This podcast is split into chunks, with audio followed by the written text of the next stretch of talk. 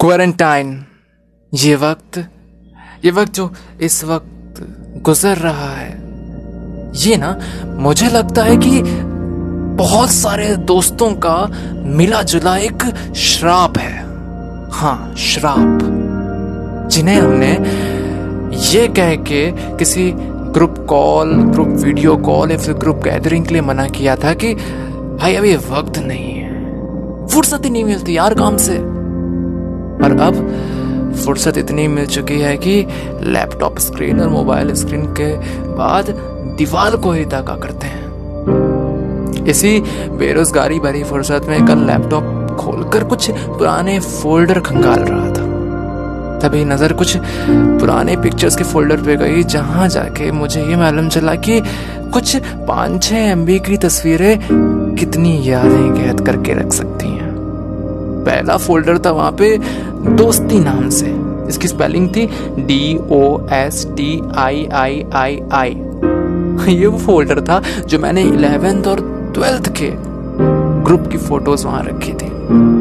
वहाँ की बंक करी हुई क्लासेस एक्स्ट्रा क्लास की सारी फ़ोटोज़ उसके बाद का जो अगला फोल्डर था वो था देहरादून ट्रिप देहरादून ट्रिप जो हम लोग इंजीनियरिंग के सेकेंड ईयर में सब लोग गए थे। जहाँ पे मेरे एक सीनियर राघव ने मेरी जूनियर अमृता को प्रपोज किया था।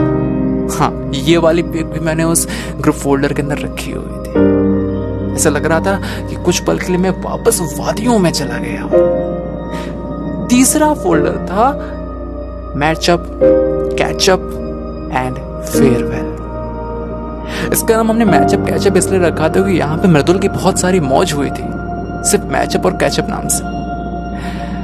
फेयरवेल एक ऐसा वक्त था जब सब कुछ छूटने लगा था हाथ से। इसलिए इस फोल्डर पे मैं ज़्यादा देर तक रुका था। ये बहुत वक्त बाद मैं अपने सारे दोस्तों को एक ही जगह पे देख रहा था, अपनी लैपटॉप स्क्रीन पे। उसके बाद मैंने अपनी नज़र इधर उधर घुमाई और जब कमरे में कोई नहीं था तो एक फोल्डर और था जो अभी तक हिडन पे था, मैंने उसको विजिबल किया। उस फोल्डर का नाम था एक्स्ट्रा क्लास। ये वही एक्स्ट्रा क्लास की फ़ोटोज़ थी जो मैंने और रोशनी ने अपने साथ बिताए, सारे पलों को कैद किया था। हालाँकि अब इन बातों को पाँच से सात साल हो चुके हैं। तो मैंने रोशनी की सबसे रीसेंट पिक जो उसकी इंगेजमेंट की है, वो वहाँ पे पेस्ट करी और वापस से उस फोल्डर को हाइड कर दिया। ये क्वारंटाइन एक श्राप है। उन सारे दोस्तों का, जिन्हें हमने शायद काम के तकीजे में छोड़ दिया। अहमियत नहीं दी, वक्त नहीं दिया।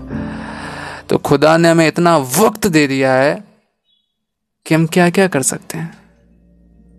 दोस्तों, मेरा नाम है रहबीर और आप सुन रहे हैं मेरी कहानी on the channel of P K family तो अगर आपको ये कहानी अच्छी लगे तो प्लीज़ अपने उन दोस्तों को टैग करिए, जो आज भी आपके किसी ना किसी फोल्डर में कैद है और उनसे बातें करिए। शुक्रिया।